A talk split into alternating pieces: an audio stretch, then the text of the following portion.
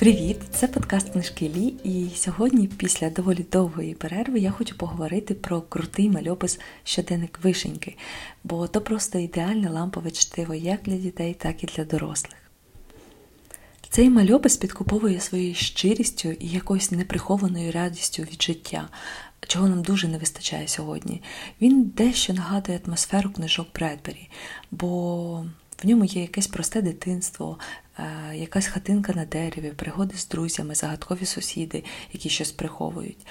Але сьогодні ми будемо говорити не тільки про саму книжку щоденник вишеньки, а й про жанр, в якому вона створена. Бо дуже часто батьки та дорослі недооцінюють жанр графічних романів. Я вже кілька разів акцентувала увагу на їх крутості та на тому, як вони впливають на розвиток мислення діток і як з їх допомогою можна привити любов до читання. Але все одно майже кожного дня в моєму інстаграм натикаюсь на думку, що комікси то не книги або комікси то не читання. Ну, по-перше, не всі графічні романи то комікси. Сьогодні саме про такий. Жанр графічних романів, в якому створена вишенька, називається бендесіне або дев'яте мистецтво. Тож влаштуйтесь зручніше, буде багато цікавого. Щоб мати змогу оцінити мальопис, про який ми сьогодні ведемо розмову, треба розуміти жанр, в якому він створений. Це бендесіна, який значно відрізняється від своїх американських побратимів, коміксів. Мальопис щоденник вишеньки складно назвати звичайним, бо це так звані франко-бельгійські комікси. Історія вишеньки починається в 2012 році, коли двійко французьких мальописців Шоріс Шамблен та Орлі Нейре видають перший том.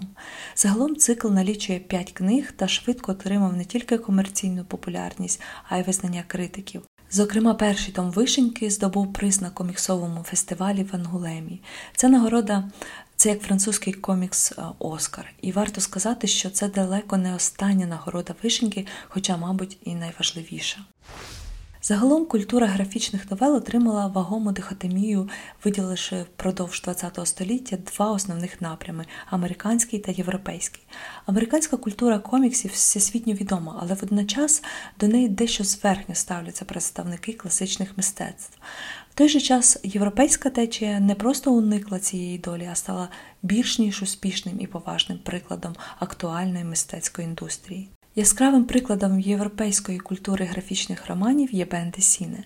Бендесіне буквально переводиться як намальовані смужки.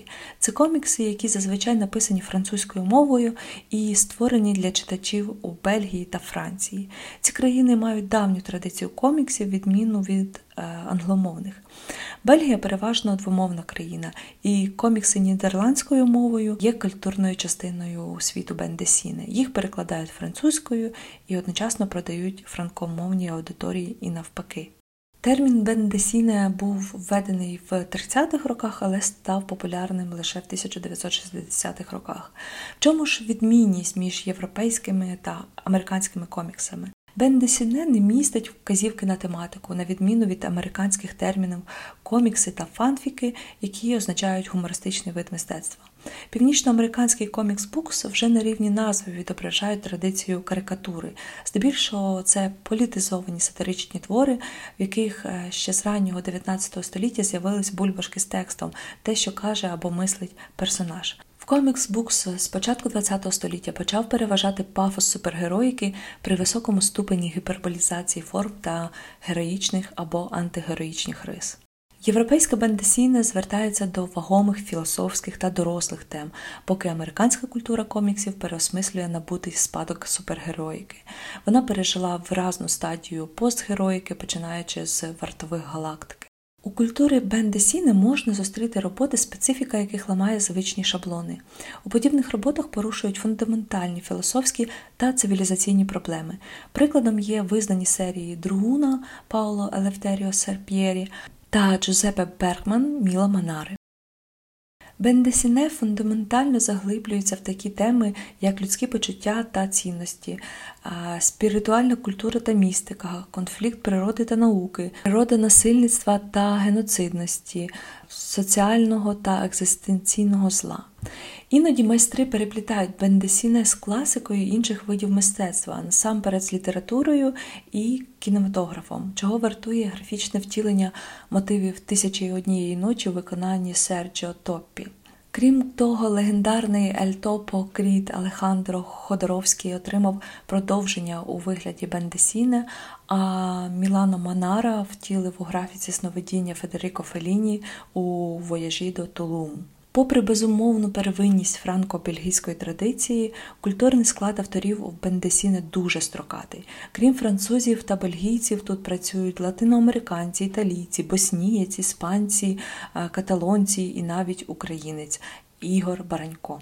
Ігор намагався побудувати кар'єру в Україні. У 1993 році вийшло кілька україномовних коміксів Баранька, зокрема Повернення Мамая, Святослав та вікінг та Мамай Змієборець.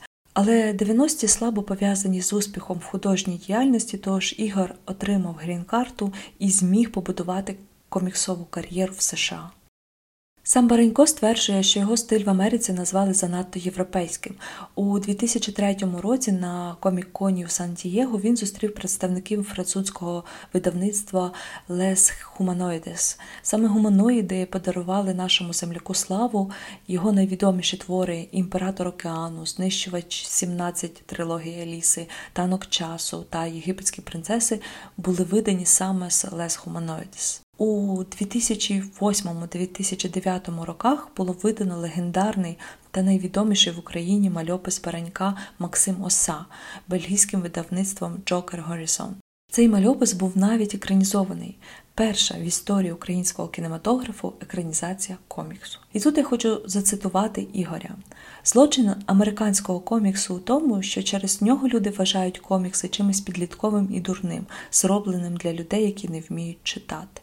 Цікаво, що українське коріння мав померлий в 21-му році Бенуа Сокаль, один з найбільш знаних в світі бельгійських авторів Бендесіне та розробник знаменитої серії адвенча відеоігр Сіберія. Цікаво, що саме з Бендесіне графічні романи різного штибу почали виводити в дев'яте мистецтво. Так існує вісім форм художньої реалізації або подання того, що вважається прекрасним чи художнім.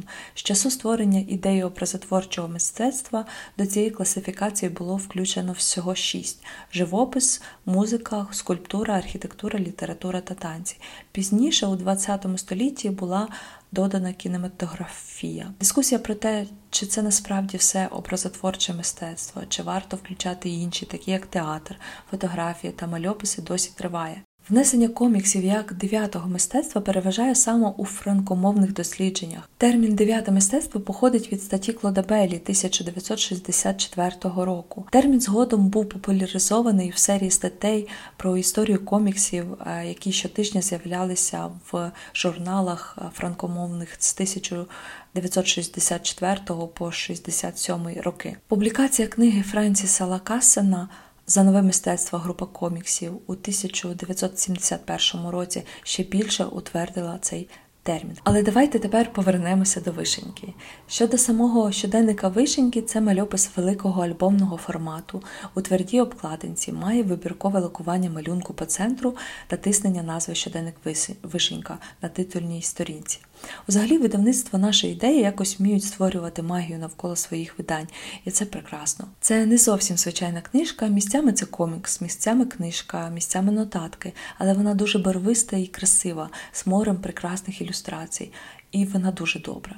Це захоплива і надихаюча детективна історія для дітей та дорослих. Кожна книга серії присвячується окремому розслідуванню вишень та її подруг. На наших очах юна мрійниця вчиться спостерігати за світом, записувати історії, принагідно справляється з непростими особистими ситуаціями і поступово перетворюється на справжнього письменника. Більшість дитячих детективних історій побудовані на сюжеті штибу Зникло цуценя, а тут же значно складніша і цікавіша історія. Проте найбільш важливо те, що детективна складова не є основною тут, адже Жоріс Шаблен, автор коміксу, також паралельно розповідає історію про взаємини з батьками, з друзями, сусідами, а також з природою. І на третьому рівні можна знайти історію підліткового зростання, тому це також безсумнівно історія для юних читачок.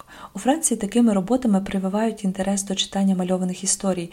В людей нема стереотипу, що комікси то тільки для хлопчиків, або що це читання для дітей з низьким рівнем інтелекту. Хороші історії завжди універсальні. Вони не прив'язані ні до віку, ні до гендеру. І робота дуету Жорі Шамблен та Орлі Нейре саме з таких.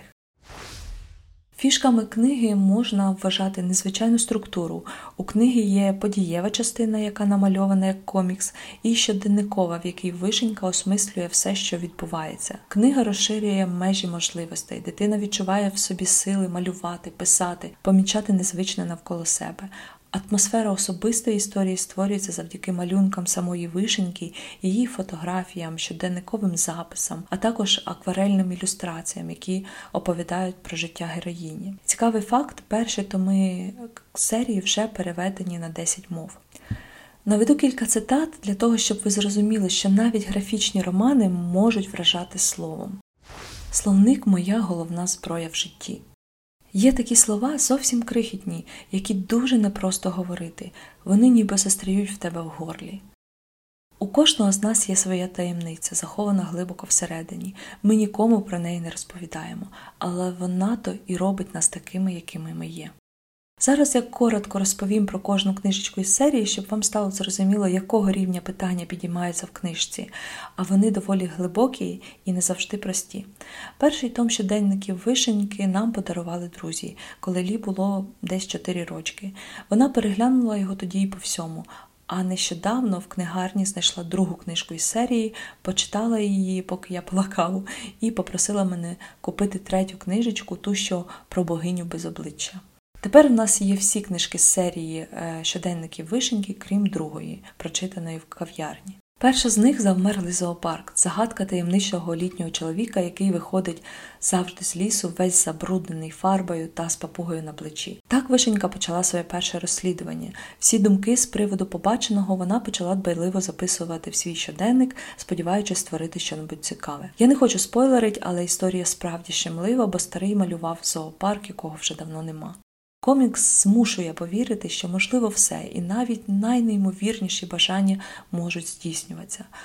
Другу книжку моя донечка прочитала прямо в книгарні і одразу ж попросила купити третю і четверту. Том другий має назву Таємнича книга, і книг в історії справді багато. Це розслідування веде вишеньку у муніципальну бібліотеку. І багато подій відбувається саме на її території. Важливо, як автор підкреслює, що написані слова можуть розказати багато, коли ти через ті чи інші причини не можеш або не маєш змоги чи сили волі висловити свої почуття у голос. Ця історія розповідає про похилого віку жінку на ім'я Елізабет. Вишенька помітила, що щовівторка в один і той самий час вона сідає в один і той самий автобус. В її руках завжди одна і та сама книга, ба більше вишенька впевнена, що щоразу книжку відкрито на одній і тій самій сторінці. Для чого? Чому для неї така важлива ця книга? Яку таємницю вона приховує? Нова загадка для дівчинки, яку вона відчайдушно хоче вирішити. Водночас на вишеньку падають особисті проблеми, стосунки з друзями, з матір'ю та навіть привітною пані Скадовською стають холодними. А все тому, що вишенька несвідомо ставить нове розслідування вище за них. Вишенька так захопилась розслідуванням, що забула про всіх навколо. Вона вкотре обманює маму, нехтує товариством своїх подружок, а також використовує пані Садовську для досягнення власних цілей. Та й не тільки близьких людей вишенька використовує її поведінка і методи не завжди хороші і правильні. Мені сподобалось, як автор ненав'язливо критикує поведінку дівчинки щодо близьких людей. У першому томі вона все ж таки діяла, не замислюючись, і діяла так, як вважала за потрібне, а тут же в другому томі вона росте в своїх моральних якостях. Книга третя називається Останній з п'яти скарбів. Ось ось Різдво і на Новий рік Вишенька пише листа до Святого Миколая. Прохання в неї незвичні знайти оригінальний подарунок для мами, а також заклинання, яке допоможе їй не дорослішати. Навчання у середній школі забирає багато часу і на розваги його все менше. Найзахопливіша річ, що трапилася з дівчатками, Вишенькою та її подружками, це знайомство з реставраторкою книг Сандрою. Так, я думаю, ви помітили, що автори ненав'язливо прищеплюють дітям любов до книжок. А в другому томі Вся дія відбувалася в бібліотеці, а в третьому головна героїня реставраторка книг. Цього разу в майстерні привітна господиня, якої займається реставрацією, вишенька знайде пакунок, в якому зберігається перший з п'яти скарбів.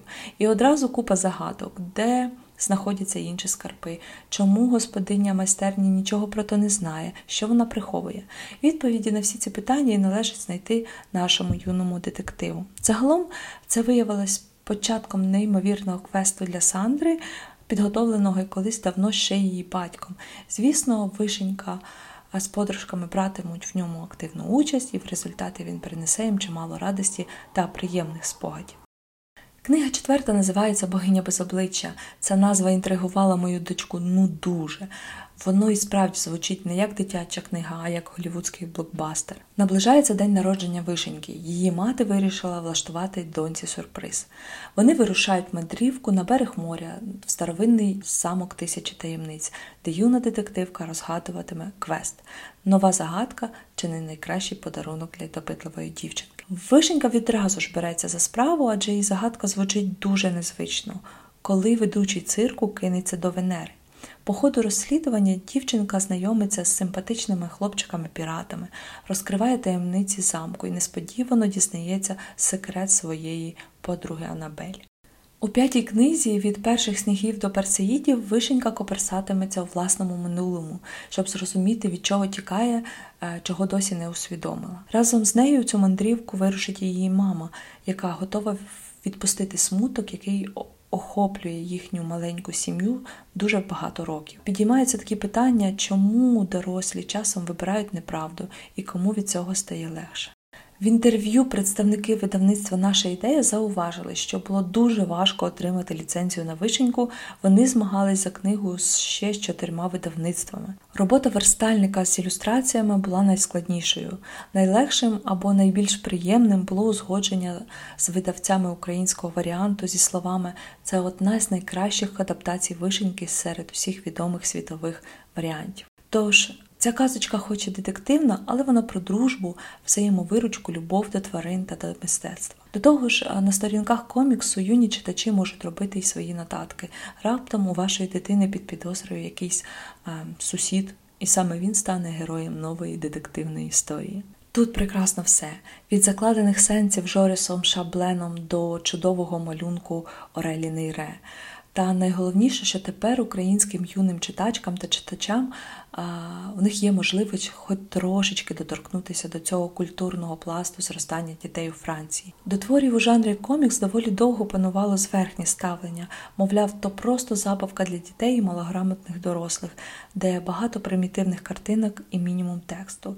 Однак мальописи нерідко ставлять серйозні питання, підіймають цікаву проблематику і демонструють неабиякий рівень художніх прийомів. І не дарма ж його називають дев'ятим мистецтвом, правда?